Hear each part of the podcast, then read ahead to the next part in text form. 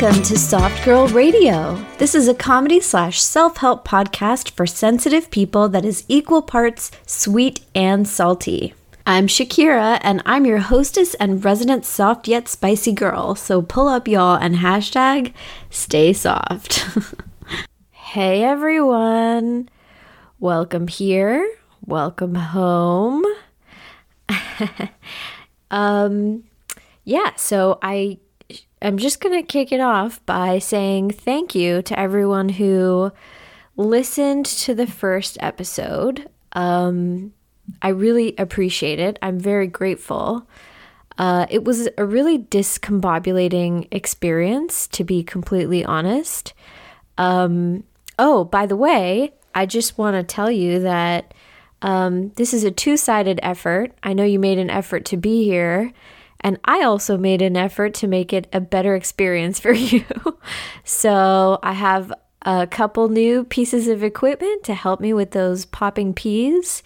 On the last episode, um, you know, when I hit the P sounds and the B sounds, it probably hurt your ears a little bit.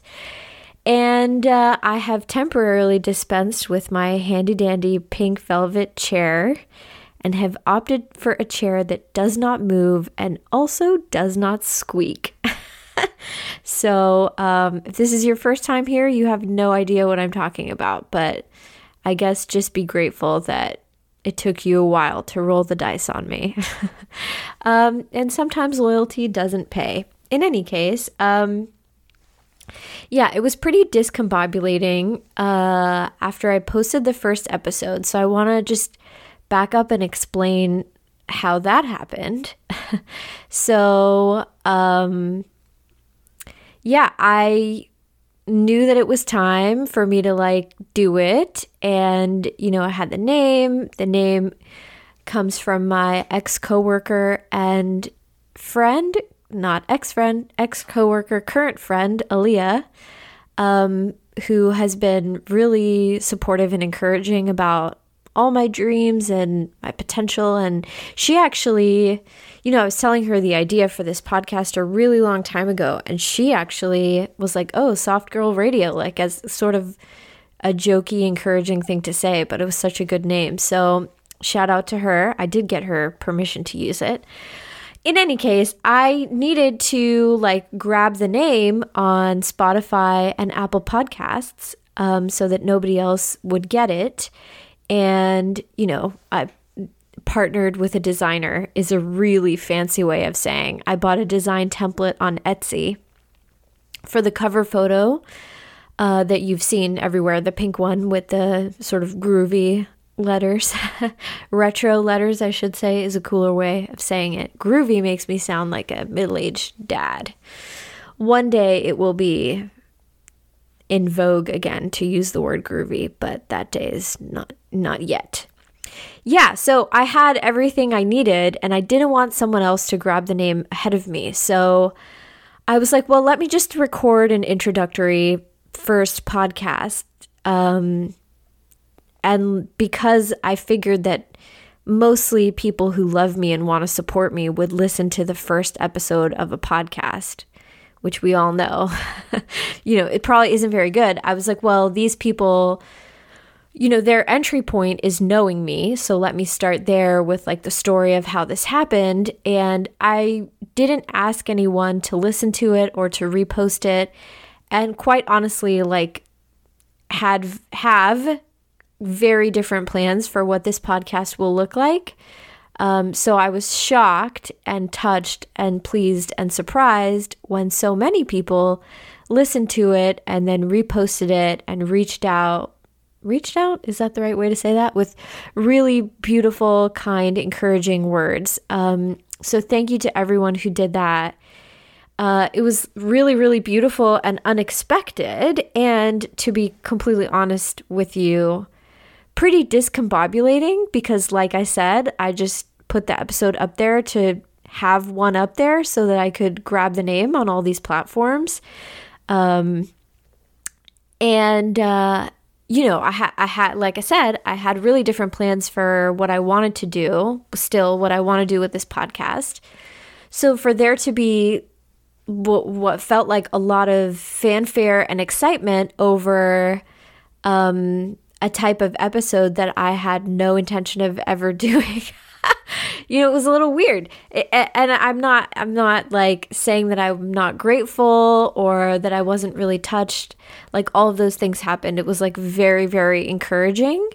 Um, but also discombobulating because generally the way that I approach creativity is much more structured than that, much more planned, um, much more close to like a polished version of something. And I I do feel like a lot of times when I when I make stuff for the intention of sharing it and putting out there I have a tendency to like overwork it to death like overcomplicating shit overthinking it but also like revising it many times like going over it. If it's something's like not sitting right with me you know I'll I'll do it again start over again like all those things that add a lot of cognitive fatigue and a lot of cognitive load. Like it makes it feel really, really hard to actually do it. Um, and then it makes it feel really, really exhausting and draining and not fun um, during the process and afterwards. and so to do something that was very off the cuff and fluid and what felt very easy for me to pull off because it was just speaking from the heart. It was unprepared. Like I had such basically no expectations for it. For people to respond so well to that, like was at once like it's always it always feels good to get positive feedback, right? I should say most of the time for most people it feels good. But it, it's such a different way than I'm used to working, and to get so much um, praise and approval and validation for that like was discombobulating because um a little part of me was like okay like what the fuck? What about the stuff i work like way harder on? You know um but but i actually do think there's something to that that like i was reflecting on it afterwards. And specifically having a conversation with my friend greg golden who's really brilliant you should follow his really hilarious Twitter account. I'll put it in the uh I'll put it in the show notes is what people say. But really, I think that means I'll put it in the podcast description. I'm sorry. Um yeah, I was talking to him about it, uh, the process and how it went and the results and he was like, Well, you know, I think that there's some magic in the fact that there was guided bits and then bits that were more improvisational. Even my friends, uh, Monica and Holly, mentioned that too. Um, yeah, and uh, part part of what he and I were discussing that he mentioned was that well, maybe you had more fun with it and people could feel that. And so they did too, which makes a ton of sense. I definitely do think that's what happened. And it's like discombobulating, it's disorienting because, like I said, that's not the way I'm used to working. And I do think that there's been this implicit belief in the way that I have worked on creative stuff up until now, which is that, like, if I overwork it to death, overthink, overcomplicate, like try to get it perfect, revise it a million times, like obsess over it, there's like this definite like obsessive fucking energy. Um this obsessive energy of like suffering over it, then like I have some control over how it's received, right? Because I've put so much effort in it theoretically uh, people should receive it really well. um, and and I think like that's one thing, right, that we could dig into. We're not going to today.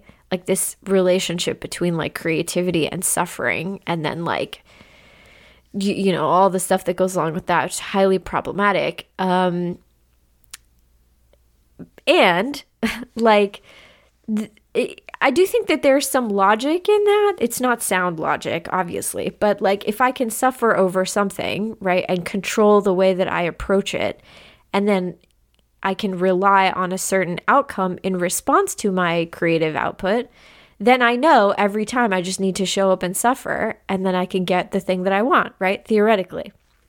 I think that's part of what has been going on with me. The other part of it is like kind of a fucked up relationship with deserving validation and praise and feeling like I need to suffer for it.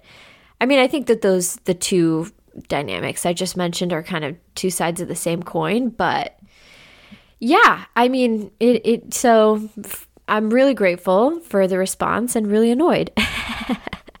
uh, truthfully, for that reason, uh, I hope you know that my annoyance doesn't detract from my gratitude at all, but it, it, it really does put me in a more discombobulated place with my relationship to my process in good ways, right? I, I mean, I think we should all strive to be having more fun in creativity and for it to be more fluid, for it to be more restful and joyful and pleasurable. Um, but there's a lot of surrender involved in that. It feels extremely vulnerable.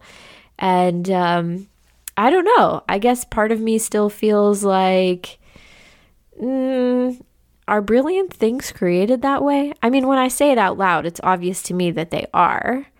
But I guess part of what it means to create something brilliant is is to have something that is not just vulnerable and fun but also like original and compelling to some degree right and and so those things don't always go together um yeah lots more to unpack there but we're gonna leave it there for right now um yeah, and uh I'm just looking at my notes here. Did you think that was to change for this episode? The pausing and looking at the notes and being unprofessional in that way? Did you think I was actually going to go back and edit this out? We're not there yet, truthfully. See how fast I veered in the other direction of like super fucking polished and perfectionist, and now I'm like literally abusing your attention. It's because I've seen it done so many times by shitty male open micers that my standard for how much I think I can abuse an audience has dropped precipitously after watching so many people do it so hard. I'm just kidding. I'm obviously kidding. I hope that's obvious. Okay. So, yeah, but just to put a bow on that, I still have a much more refined path for actual episodes. Um, like, I don't want to do episodes alone. I'm not saying I never will, but um, that's not my preferred way, of working. I like to work with other people in community, in part because I am a people person, and also because it's a little bit of medicine for like my intense overthinking, overcomplication, self sabotage, all of that. like it's it's just like easier to if you're working with the right person, feel regulated by their presence. Um, collaboration is really fun and energizing when it when it is working well, you know. So um, yeah, in part because it's my preference, uh, in another part because it's just the way that I work better. So uh, things are going to change around here, I think, for the better. Uh, but for right now, this is what this is what we're doing. so Okay, I'm just looking at my notes here. Uh, okay. Um, yeah, so I want to I want to actually take a step back and sort of uh, talk a little bit more about that, about my plans and and sort of what I'm doing. I touched on this on the first episode, but f- y- for me right now, as I shared in the first episode, I have all these big plans for this podcast. Like as you heard me say in the first episode, it's a culmination of all of these like deep, like, you know, just cutting spiritual struggles I've had with my attachment patterns, my romance and dating life, with my struggles with procrastination and ADHD, even my struggles with chronic illness, like, you know, this idea of I'm meant to do something with all these experiences and the privilege that I've had to heal from them, you know, and my talents and stuff or whatever. you know, there's this heaviness to to this being like the culmination of those struggles, this being you know, my purpose, my venture, some uh, uh, like the way that I want to make money and replace my income from working for other people. Um And I've been wanting to do something that was like a reflection of my heart and authenticity and t- talents for a really long time. And I've tried a few different things over the years. Uh, if you've known me for a long time, then you know that I tried doing this farm dinner and this champagne tasting. And then I was making like self improvement videos for a short stint at, in 2016. And every time I've tried to do something, I have come at it with this like do something creatively, do something purposefully. So, not like for a job or for money or just to like keep my life going, but like this like purpose creativity piece. Every time I've tried to do something like that, I've brought this energy of like, some of what I just mentioned, like needing to overwork it to death and being really perfectionistic, um, but also achievement addiction, you know, this relationship to achievement and work and hard work that a lot of it is colored by, you know, being an immigrant and a child of immigrants, capitalism, hustle culture. A huge portion of it is driven by shame over like so many years of procrastination and so many years of struggling with like ADHD tendencies and just i think deeper than that like this um I, there's like again there's this like heaviness and expectation that comes with creative work of like okay this is my this is an expression of my soul. This if i'm sharing it i'm basically implying that it's worthy of other people's attention and admiration right? That's like i think what a lot of people feel when they share their creative work. Um, and so a huge part of it for me has been like around self worth, which is what I was touching on in the first episode. Um, so so there's this like relationship of course I've had with my self-worth that you know there's a lot of blood in the water, childhood trauma, just like bad ways of treating myself and relating to myself you know, I've spent the last five years, more than five years, healing from those things. You know, I'm still working on it, but I've come a really long way.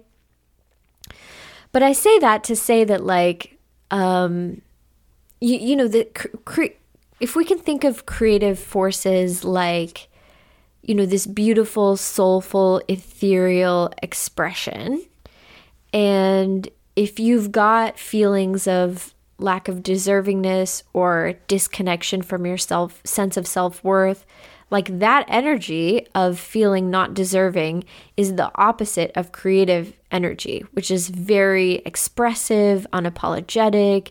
It's filled with deservingness and worth. It says look at me here i am. I have something important to say. The way that i'm saying it is worthy of your attention and time and consideration right uh, and so I think it would trigger in me anytime I would try to do something creative and expressive, it would trigger in me the you know those feelings of lack of deservingness that I think I was then like sort of overcompensating with co- overcompensating for by engaging in this like overworking shit to death the perfectionism the overthinking the overcomplication the constant revisions. Um, revisions is a very light word for what I was doing. Revisions sounds like intentional and conscious and professional and thoughtful when what I was really doing was like this like masturbatory process except there was no pleasure involved of just like doing it again and again and again and again to try to get rid of that feeling of anxiety and lack of deservingness when in fact we know that that process of overworking something creatives to try to control how other people will react to it um, only reinforces you know all those shitty things we believe about ourselves. But then also like i do think some of that energy shows up in the final product. Like that energy of desperation and overworking and like just like not having fun which is the opposite of what I think you all were picking up on in the first episode because I literally like didn't didn't think didn't know if anybody was going to listen to it really. I mean i thought maybe a couple people would click on it but definitely not the extent definitely not to the extent of what actually happened. Um, and more importantly i didn't care. Like i was just trying to grab the name on all these platforms. I just needed an episode to put up on there so it, all of those like really maladaptive behaviors around creativity the perfectionist shit that I have engaged in in the past didn't really get triggered because like my expectations were just like in the trash. It sort of reminds me of when I was doing comedy and uh, doing stand up, I mean, specifically. And, and I got to a point where I did start finally recording my sets. For a long time, I was really afraid of doing that. And my friend Elaine Golden, who's a really funny comic herself, was like, hey, you know, you need to record your sets. Like, it'll help a lot. You hear it back, you learn a lot, all this stuff. So I started doing it, and um, I I would have never known this had I not recorded my sets. Um, but when I was recording to, or excuse me, performing for extremely small audiences, when I mean extremely small, I mean like smoky dive bar. We have a section in the back, like three people are there, one person's paying attention. It's a wash, basically, right? Like the stakes are so low. When I would play back those recordings, I could hear so much joy in my voice when I was performing. And it was like pretty like fucked up. Like the first time I realized I played it back and I realized it. I remember I was driving back from this like really, really fucking seedy dive bar in like um, suburban sprawl in South Florida. And this is like the kind of bar that had had I not been on a show with other melanated people of color, like I would have been afraid to go in this bar. Like that vibe, you know what I'm saying? So yeah, a seedy bar, just like no one gives a sh- no one's paying attention. The person who was the host of the show was like a really, really, really cheesy magician. Like, just like really terrible. I should probably shouldn't say this, but he's never going to listen to this. A really, really bad magician. Like, if you can take like the caricature of what you think a really bad magician is in your mind and then like make it five times worse and then like put it in a seedy dive bar in suburban sprawl, South Florida, it's like that. yeah, I just like there was just like no expectations, and I I'm my set was better because you could hear the joy in my voice, you know. I do think there's a lot to say for this uh, detachment from expectation. And I mean, I do think like you get more authentic when you don't care what people will think, right? So I think that that's part of it. But it's hard. It's hard to do that. Like, it's, I, I, I think with a lot of therapy and maybe like self worth work and like just like a kind of don't give a fuck personality, somebody could get further in their relationship with decoupling creativity from validation. But if you're making things to share with other people and you want their attention or and or their money right at some point or you want to somehow make money off of i just i just it's hard for me to see how you would not fall into this trap to some degree like uh like all things in life i'm sure it's about managing it and not eliminating it but I say all of that to say that every time I have tried to do something creatively, right, and I've tried a bunch of different stuff in the past, I've come at it with all this energy, the energy that I just mentioned. Um, not just, it's been a few minutes now, but like, like, you know, like I said, the, the achievement addiction, this like immigrant A plus, like I need to get a good grade on this, like, uh, capitalism, hustle culture, desperation, like deep, deep seated need for validation, insecurity, all those cute, fun, sexy things. Um, and it would just be really unfun t- to be completely honest, like very unfun. And everything I've done, I've put this pressure on it of like, this needs to be my job one day. Um, this is my purpose. Like, this was what I was meant to do. I feel so disenfranchised. In the world. So this is the thing that, you know, will give me belonging and meaning and, and just like putting a lot of pressure on it, you know? Um, which, by the way, I think it's okay to like want your creative pursuit to be your job one day, to be a source of meaning and creativity and, or excuse me, community and belonging. There's probably a way to do that that's healthier or at least like manage the feelings that come up in the process of doing that. You know, I think that's okay, but it does put put this pressure and and heaviness on it. And um yeah, it was not fun. And I was it's it was really really tiring. I think a lot of the energy that I was approaching most of my life with of like feeling undeserving, feeling unworthy, feeling inadequate, and then overcompensating with like overcomplication, perfectionism, um, burnout, working too much.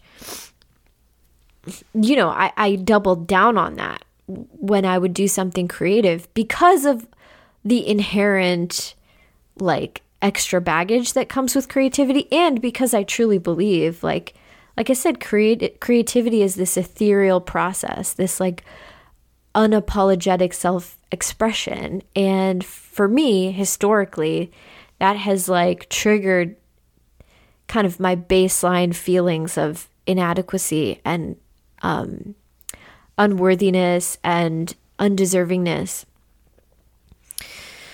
So, you know, I would double down on all the the compensations I was I was using for that those feelings in other parts of my life. Um, making creativity really unfun, like I've mentioned a few times. So every time I would do something, the farm dinner, the champagne tasting, the self improvement videos, I'm sure there's other things I'm not thinking of right now like I started, I would have formed this association between trying, right? Trying to do this thing that was like really important and meaningful for me, and then ha- not having any fun and feeling really, really, really exhausted. So now I feel like that association is embedded in my system. and I've come to the conclusion that through a variety of, of methods like therapy, time, getting a lot of traction with my productivity as it relates to work and life, not creativity, but those other things. And like seeing that that came from not getting rid of this anxiety, but, you know, sort of designing around it, working with it. I've come to the conclusion that um, if I want to have any sustained effort towards purpose, creativity, etc., like I have to rewire this relationship between trying creatively and getting really exhausted and not having any fun. So, for me, what that looks like is really centering my joy and pleasure, thinking about like what comes easily easily and naturally to me. So, like I said before, not doing this alone, doing this with other people since that's the way I prefer to work, enjoy working the most and am more successful working in general. Um, and and really reframing the creative process and creative output less as like this thing that I need to grind on using the energy of desperation, which is like an energy that is deeply tied to feelings of lack and unworthiness, right? Um, instead of doing that, I need to like treat my creativity like a delicate flower so, what does that mean? That means that I need to nurture it, that I like can't force it, that I need to go slow, that I need to like give my creativity what it's asking for in order to grow. I think like when people start new things, right? When you start a new creative thing, actually there's this really really awesome video about the process of starting something new creatively um, by an awesome guy called Struthless. That's his like YouTube name. I'll link the video in the comments. Please check it out. It's really well done. He talks about how when you first decide to do something creative, you have this like spike of euphoria, right? And he literally shows a graph. It's not his graph, it's somebody else's graph. He he like cites it properly in the video. So go check it out. You know, you have this spike of of euphoria and then like the graph like drops. it's like a graph of how much you're enjoying it because like the process of fi- finishing anything creative, even if it's something aligned that you're excited about, is such a fucking grind, right? It's like so much more fun to like think about what it's going to be like and like you know, brainstorm about the beginning stages. Like, finishing something is about solving problems, like whether they're emotional problems or technical problems or whatever kind of problem. Like, it's about solving problems and it's a fucking grind because solving problems is a grind, you know? And it's like significantly less of a dopamine hit to finish something than it is to start something. I say all of that to say that Right. So this delicate flower of my creative process, um, which that metaphor makes me want to do things to myself that I can't say here without a content warning. um, you can infer it while I'm taking a sip of this water. Um, yeah. So, right, think of creativity is a delicate flower. That's how I'm like viewing my creative process. But I want to pl- plant lots of flowers. Like I want to keep doing this. I want to figure this out, right? I want to like do it on the regular. I want to like make it my job. I want to make money. I want to do all the shit that I said the first time, right? So that means that I have to like figure out a system to support myself in making it repeatable until it itself is a self reinforcing, pleasurable, fun thing to do. So I know that was a mouthful that wasn't very elegant or poetic or smooth, but you know, the process of starting something is really excruciating. It's like birthing something. It sucks. It's hard. It hurts. It's not fun. like maybe the thought of starting something, the taking the first step is fun, but then the process of finishing it is a grind. You know, and it's a grind you know, I mentioned the two kinds of problems. There's many such kinds of problems we solve when we try to finish something. But the two I mentioned were technical, which is annoying, of course, unless you like that sort of thing, which in that case, mm, I think you should leave and never listen to this or engage with me again. go go finish a puzzle since you like solving problems that much. Go like fucking clear your email. Go clean your car. Go finish your to-do list. Anyway, can you can you can you taste the saltiness that I have for essentially neurotypical people who can get things done by just wanting to? Um, in any case, yeah. So, yeah. So, starting something, the process of starting something creatively, like until you figure out what you're doing, right? Until you're figuring out what you're doing and you have like done it a few times and you have the feeling that you know what you're doing, it's painful. It's a grind. Um, and so to me, the beginning of the creative process of starting something that you want to keep going with, whether it's a podcast or a YouTube channel or drawing or whatever it might be, stand up, whatever it might be, writing, you know, I'm going to say it again, whatever it might be. Um, the process of figuring out like how do I how do I make myself comfortable enough that I can at least do this until I know what I'm doing? And then that feeling of knowing what I'm doing will carry me towards doing it again and again like that's a completely different ball game than just doing something again and again. And i feel like basically nobody talks about that. Like basically we have received zero education of course not in school. Why would they teach us anything of import? Um, but not even in creative circles. Like this idea that the beginning part is really really hard and like I think that that's discussed and and then the follow up to that is like it's hard. Like you got to just like push through. I I don't for me that's not the answer. If you can do that, congratulations. Like uh, I guess I'll send you a puzzle and send you on your way to clean your car and your to-do list because finish your to-do list because for me like I need a lot of support to like do something again and again because it is so emotionally debilitating for me to do anything that feels meaningful, self-expressive. Like it it evokes all of this deep self-doubt and like you know, paralysis and existential anxiety and self-sabotage, all the things that come with that.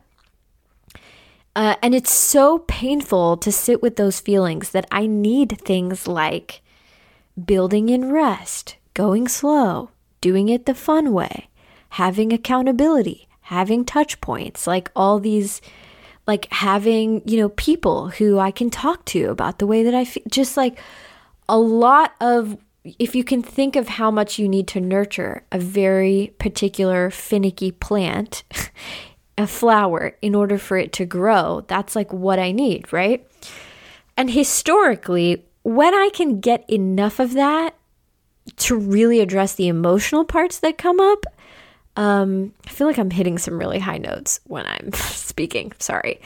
What the emotional parts that come up, um, that's when I can get to the point where I can do it enough such that like I actually see results. You can't rely on results in the beginning because like I said in the first episode, my friend Maxine said, you know, it sucks to suck. Like you you have to support yourself with something else and for me and I think for a lot of people truthfully, it's not enough to say push through. It sucks. Like that's not enough. And and I don't think it should be that way. Um I'm I think I might have mentioned this in the first episode, but my friend Kelsey you know, we we we um, we work together a lot, like accountability wise, and we use timers and sprints and we've had like different accountability partnerships in the past and you know i was telling her like a, few months ago i said something along the lines of like damn like we need so much well probably i was referring to myself i need so much support to like do anything.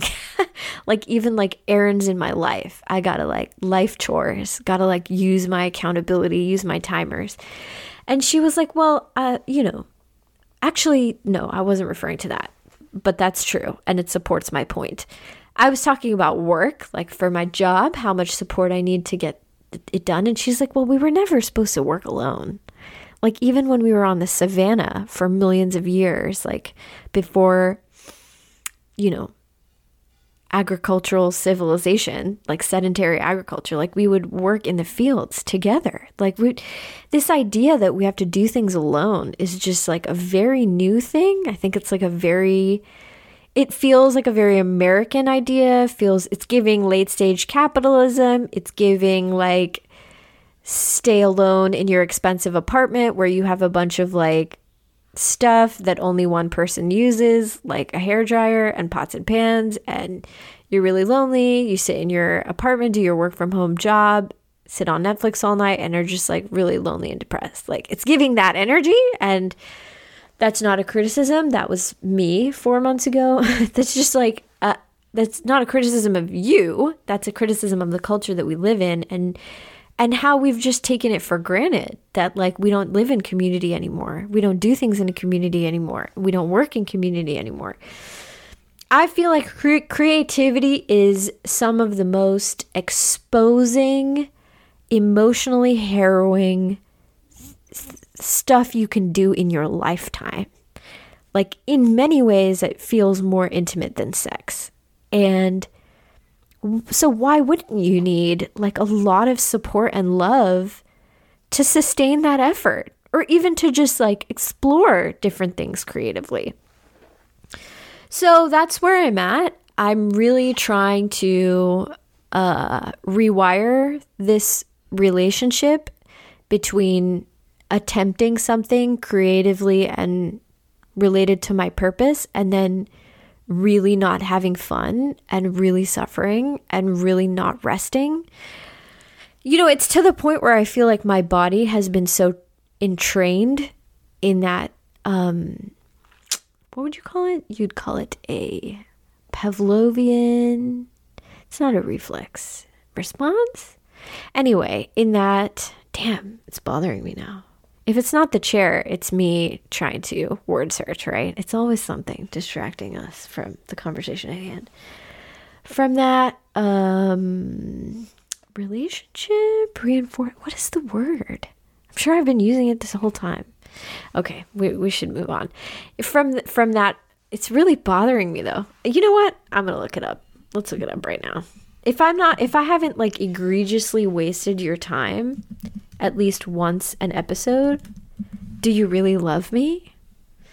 let's see. That was a little aggressive. I'm on thesaurus.com.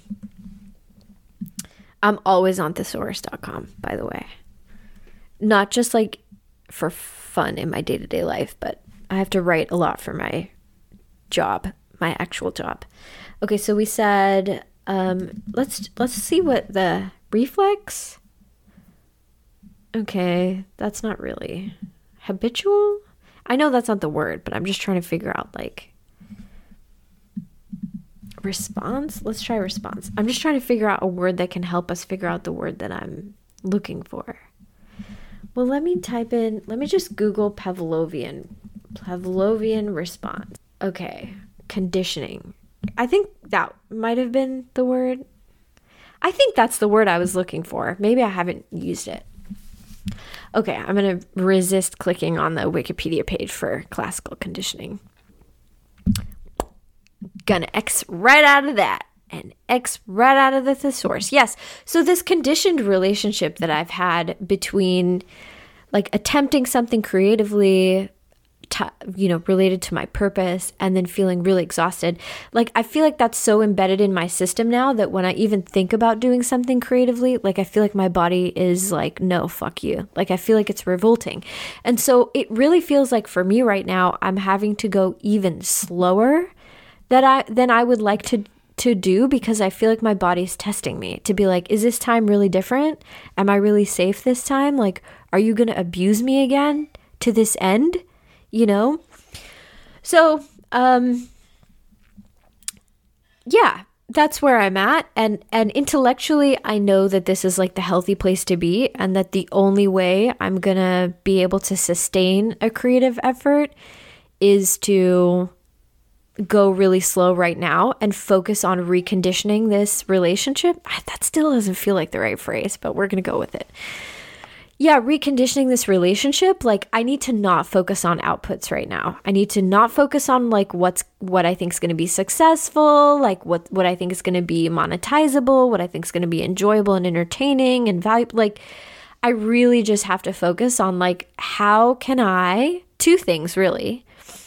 They're related, but how can I sustain my creative output as long as it takes for me to feel like I know what I'm doing. Because once I feel like I know what I'm doing, then it becomes more self sustaining for me personally. How can I do that? And the answer to that question is the only way to do that is to prioritize my rest, my pleasure, what feels fun, what comes easy.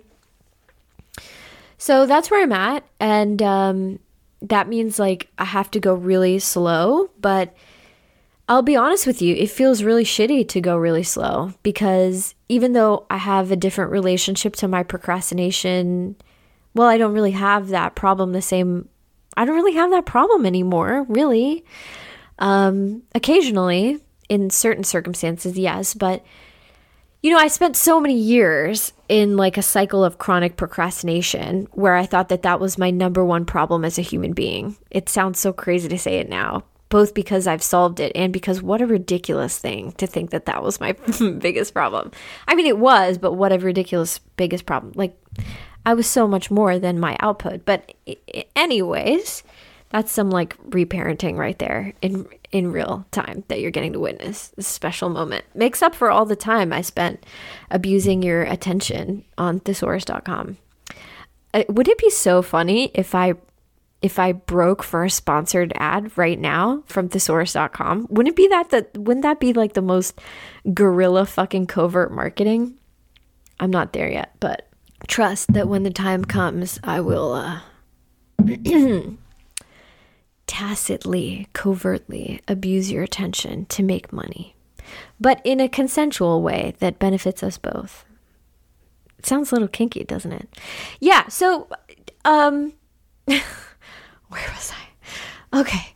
Uh yeah, I, there's all this blood in the water after years of chronic procrastination and that being really frustrating and feel knowing that I have all this natural talent and innate potential and then not being able to actualize it, right? There's a, like a lot of you know, there's one problem of the impact procrastination had on my life and then there's quite another problem of all the shitty things that did in my relationship with myself, like how much that eroded my trust with myself, um, like this relationship, this very urgent relationship I've now developed with time and like the passing of time and all this existential anxiety that I have.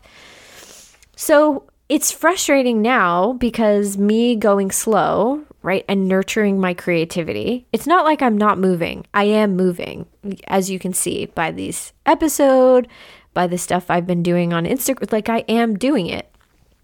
But um to not go fast.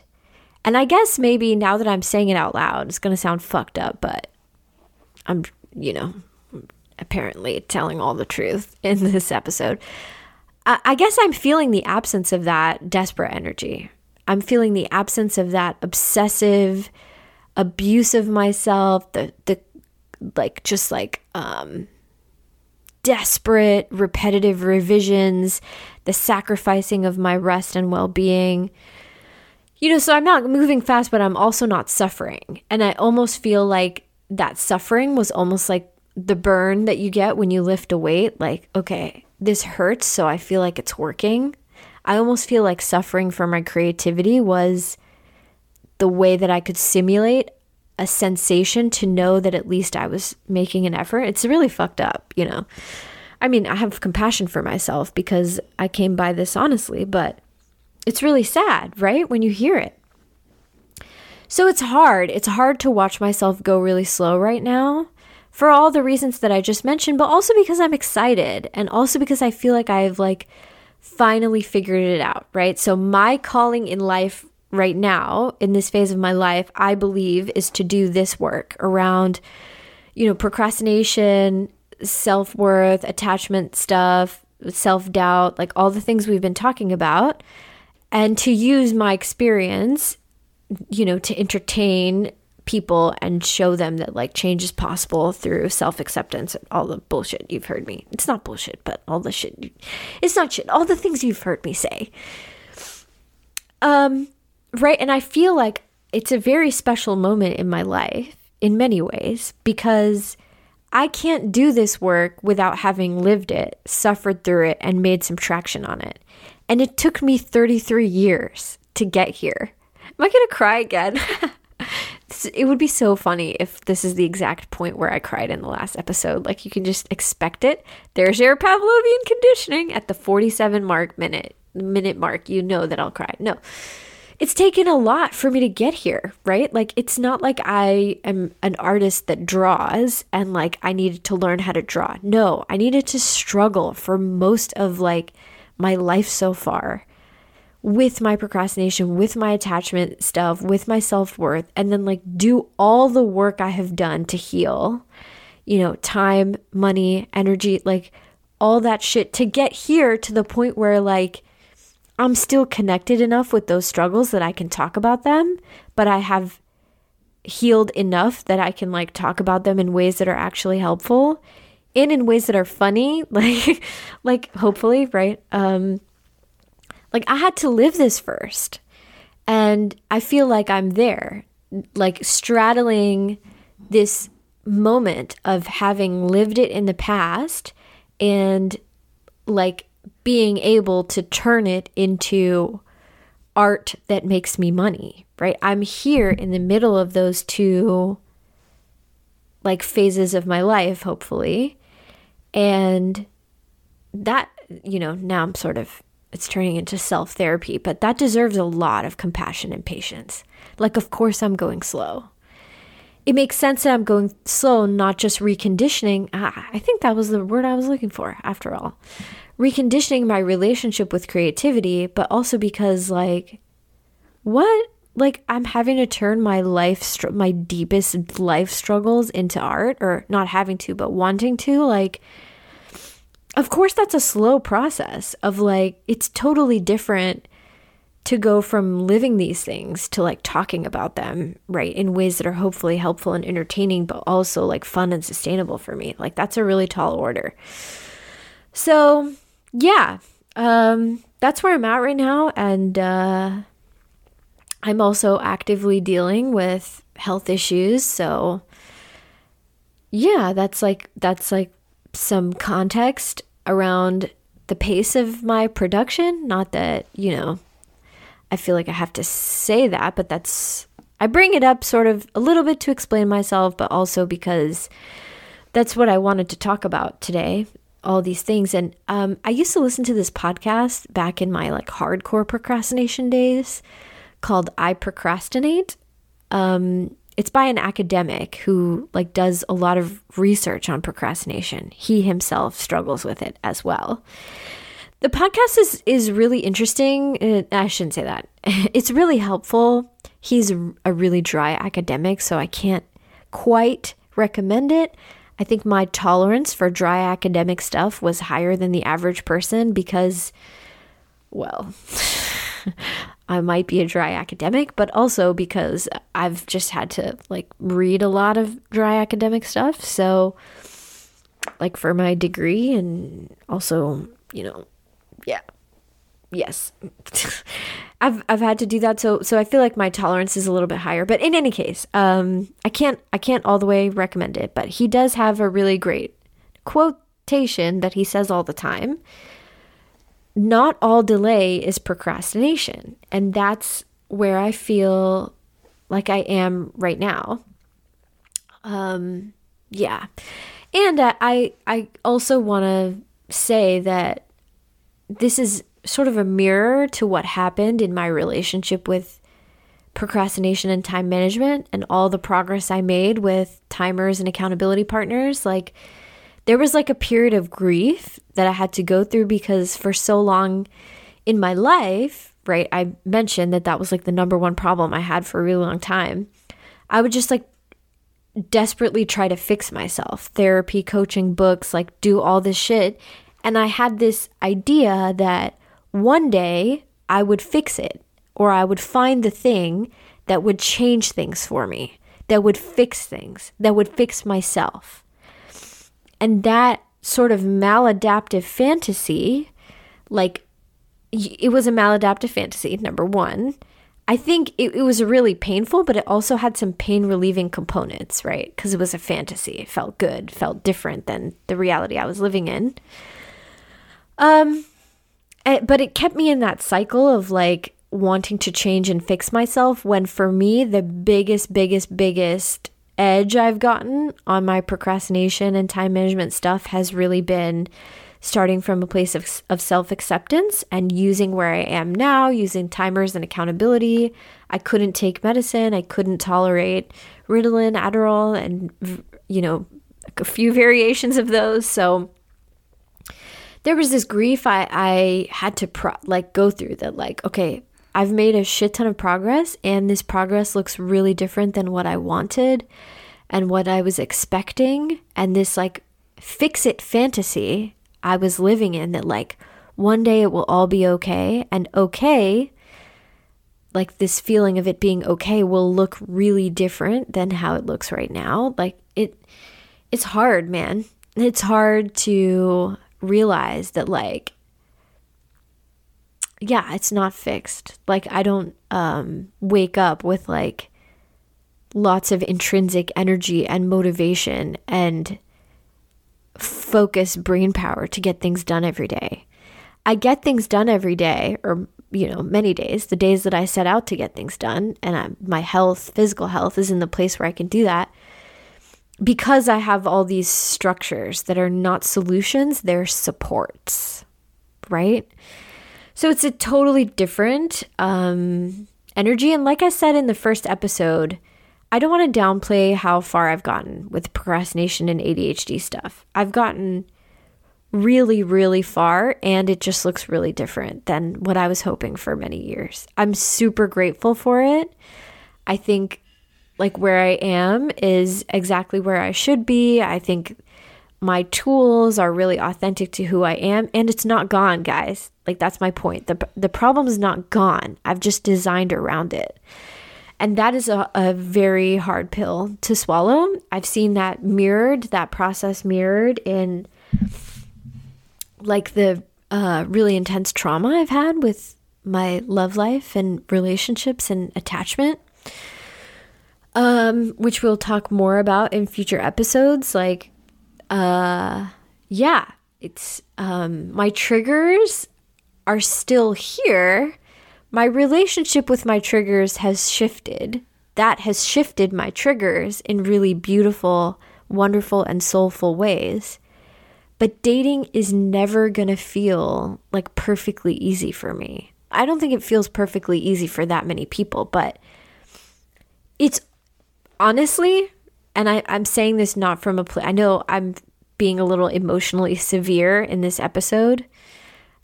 I've had like a pretty existentially anxious last few weeks and um, haven't had the best time with my physical health or mental health. that may account for some of my severity, which, you know, I hope that this was what you were in the mood for today. But but I do think it's reality. Like the reality of the situation is that my love life, my attachment stuff will probably always be a very tender and challenging part of my life. Regardless of how much therapy I do, trauma healing, like spiritual work, regardless of the people I date. Like, this is just hard for me. Like, it just is hard for me. It's not my fault. It just is hard for me. And I think the same is true of, um, you know, my procrastination, time management stuff. I've made a lot of progress. I trust myself now. I don't lie to myself. All those beautiful things I said in episode one. But it it's something I manage. like it's not something that went away. Um so yeah, uh this process that I'm now going through yet again, like I went through it with my time management stuff. You know, I think I've been coming to terms with it with my relationship attachment stuff. You know, and now it's sort of hitting home with my creativity purpose stuff that like it's it's hard and I can do work on it. I can get lots of support for it. And it's probably always going to be challenging. That doesn't mean it's not worth it. Doesn't mean I shouldn't try. But like, no one is coming to save me. Like, there's no silver bullet. This isn't going to go over way overnight. All this blood in the water I have with myself, like all these deep feelings that creativity evokes around like all the things I just mentioned before, you know, the obsessive revisions, the like feelings of unworthiness, the insecurity, the self doubt, the anxiety, the existential anxiety. Like, it's not going away, guys. like, it's it's it's just something I have to learn to work with. Like, it's an energy that I have to work with. And there will be other energies in the process beautiful, fulfilling, amazing, resounding, soulful, ethereal, transcendent, divine, wonderful ones. And this part isn't going away it's like I think for most of my 20s, I had this feeling, right? I had this deep, deep feeling, not for most of my 20s, for most of my life. I'm here to do something important. And like the things I have gone through, I've gone through them and had the privilege to heal for that from them for a reason. And because I had that feeling of like divine fateful purpose, I, I just thought it was inevitable that it was going to happen. And foolishly, I thought it was going to feel easy when it did. When I finally figured it out, I thought it was going to be easy and effortless and magical and beautiful and just smooth and go off without a hitch. And like I mentioned in episode one, I mean, that's a little, you know, not only is it foolish and unrealistic, I say that with self compassion, but also it's, um, it's it's my point of view. Like, what would I talk about if I didn't have these struggles? Um, and it's just like not. It's not the way reality works. Not in this iteration of the unit of reality. Not in this, you know, singular manifestation of the multiverse. Like, it's just like not how things work. Um, like, no one's coming to save me. These are the things that I'm gonna have to deal with and like I have all this wonderful support and there's like all this amazing possibility for what could happen and it's not going to magically change overnight It's not going to be something radically different than what it is. So that is painful to deal with. And I think that realization, you know, sort of, um, what's the word for it? Cascading like dominoes, you know, first with my time management, then with my relationship attachment, trauma stuff, and now with this creativity stuff it's it's happening as I'm aging. I'm 33 years old, the age that Jesus was when he died. and we both had important things to do. Okay, that was like really that was a joke. It was also really egomaniacal and may also be a little bit about a little bit a kernel of truth of how I feel. um delusion is like a very critical ingredient to doing anything creative. But yeah, I uh, I don't really think I'm Jesus. I guess I should clarify that. I do not think I'm Messiah. But um, I do think I have something important to do here. And uh, yeah, I, uh, anyway, I was saying I'm 33 and a half years old. Like I'm getting older. Like I can see the signs of aging on my body, which is like a jarring experience as a woman those changes have happened kind of in concert with changes from my chronic illness, which have been a double dose of, you know, uh, all the things that all of us deal with being in this society that is obsessed with very specific kind of beauty, but is like really hard when you live in a feminine coded body. Um, and it's it's just uh yeah, it's just a hefty pill to swallow. I mean, I think we all deal with this, right? As we get older that like a lot of the ways that we thought things would be, hoped things would be, dreamed things could be is not the way things are shaking out. That doesn't mean that beautiful things haven't happened and that they won't continue to happen. It doesn't mean that change isn't possible. It doesn't mean that magic isn't real. But it also means that, like, there is an inertia in our lives and inertia in our various dysfunctions and challenges that like is a force we have to deal with. I'm not saying it's inevitable. I'm just saying it's part of it's part of the it's part of it's a package deal, you know.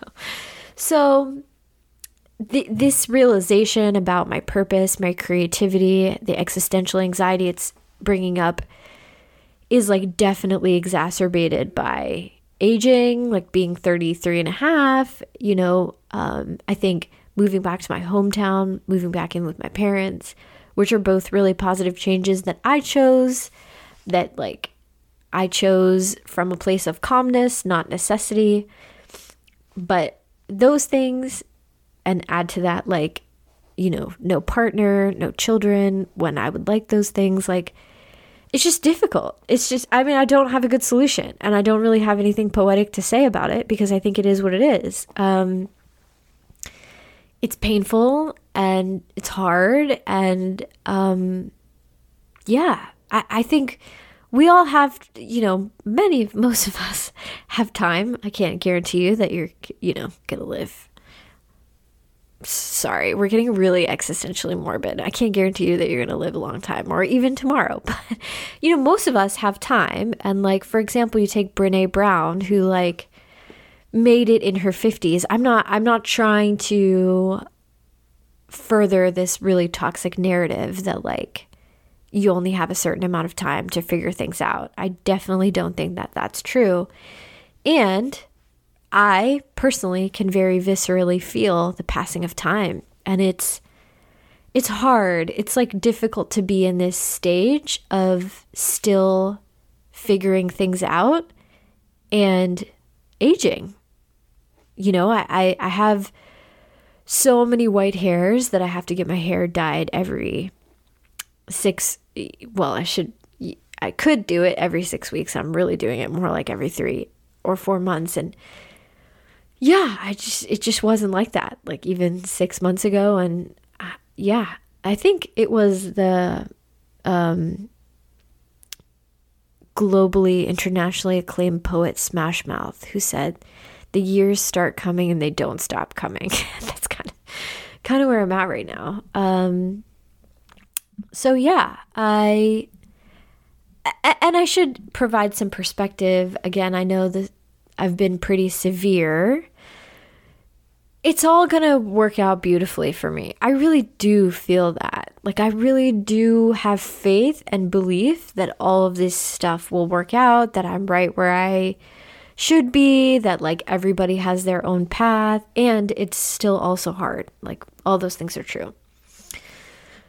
And, you know, now that I'm finally moving and I feel like the thing I'm doing right? Like I'm doing something that's tied to my own struggles. Like I've picked a format that I think works better with my personality. I'm like much more committed to doing things in a way that feel feels fun and restful for me.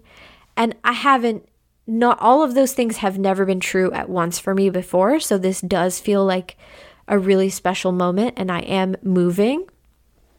You know, I'm moving on all of these things, but it's per- painful to move for all of the reasons I just explained. I was telling my friend Jonathan Pamplin, who's really lovely and wonderful and smart and funny. Um, you should check check him out. Uh, maybe I'll get his permission to link his Instagram handle in the notes. But um, yeah, I was telling him how I feel, and he was like, "Yeah, it makes sense that you know, if you've been sitting for a long time and you stand up and you start moving, your legs are going to hurt. And that I felt was like so poetic and so compelling and true. So that's uh yeah, that's that's where I'm at. And I'll also say that like when we talk about creativity and we talk about you know creating movement like doing it i'm i'm saying the words moving and movement but the words that most people use are like just do it just getting it done stop making excuses that kind of language.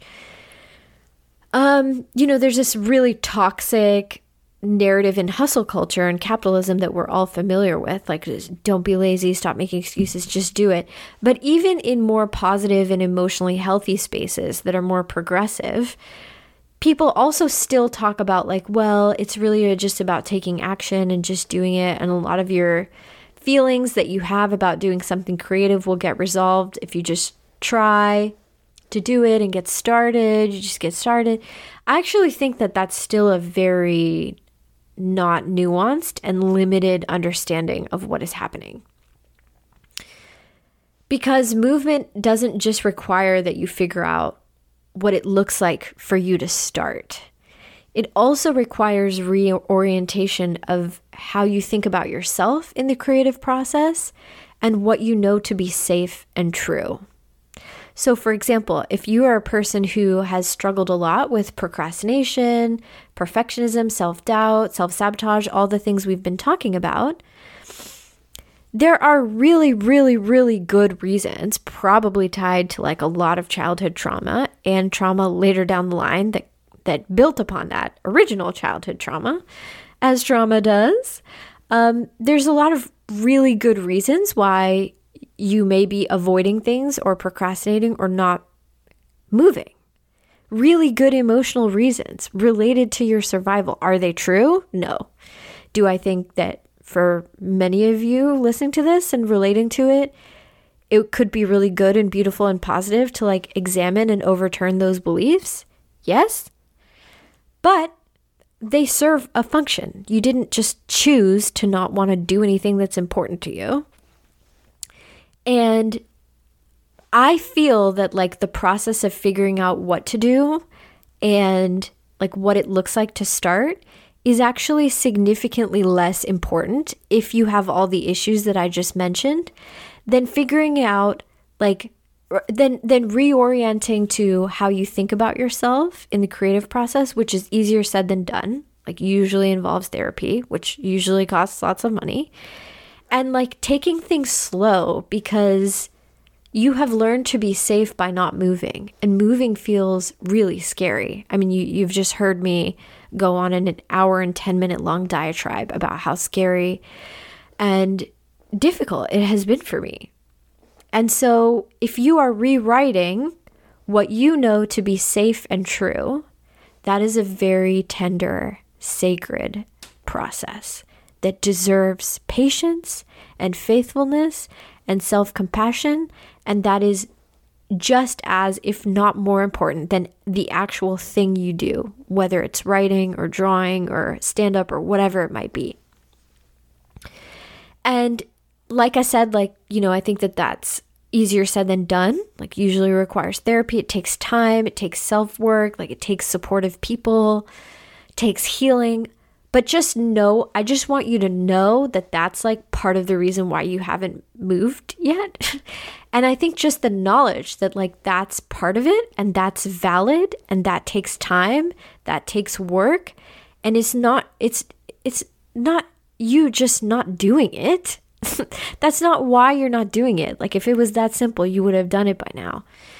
So I just want to raise that and make sure that you're aware of it and that you carry it with you in your heart that, like, it will take time for you to feel safe moving. You'll have to reorient your relationship with yourself and how you think about yourself as you move. That is difficult, takes time, and you deserve to be nice to yourself during the process. In fact, being nice to yourself is the only way you will feel safe doing that. So I just want to offer that um, as a person living it right now. uh, and uh, yeah. All right. That was a lot. That was pretty intense.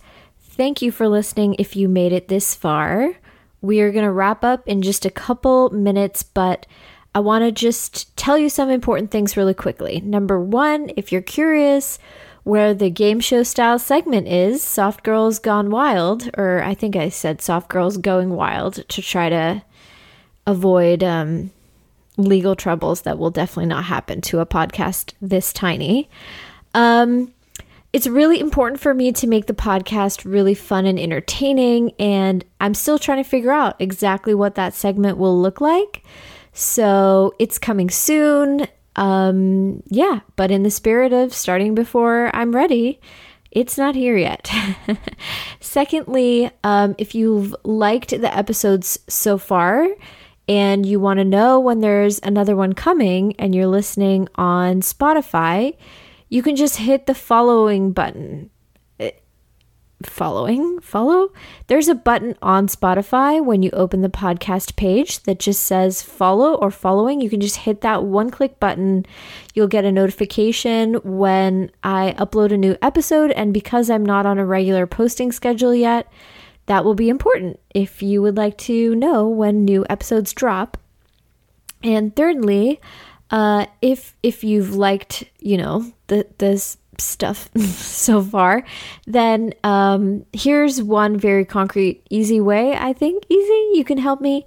And that is that uh, if you could just send me a message on Instagram. If you don't know my Instagram, then uh, I will link it in the uh, I'll link it in the show notes. And um, just send me a message and let me know if there's like one idea that you found really helpful or something about this episode that you liked. Um, I think the encouragement really helps me a lot in this phase that feels just really enveloped in fear and uncertainty, and perhaps, definitely, not perhaps, definitely imposter syndrome. So that would be a huge help. And um, a bunch of people did that without me asking for it last time. So you know, no one's going to do it this time. I'm just kidding a bunch of people did it last time. I'm really grateful for it. And uh, it really did help me kind of move through all the murkiness we've been discussing to try to post another episode. So, oh, the last, last, last thing I'll say, perhaps most important thing to say, is that it's still really important for me to do the format that I originally set out to do, which is not a solo episode situation. So, stay tuned. It's coming soon. It's already scheduled. Um, and I don't know. I, I keep saying I don't know if I'll ever do another solo episode again, but I keep doing it. And it's mostly because I want to, you know, keep this momentum going because it's so painful to start.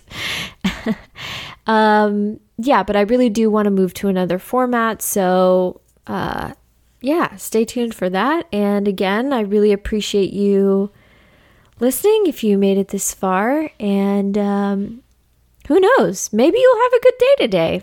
We'll see.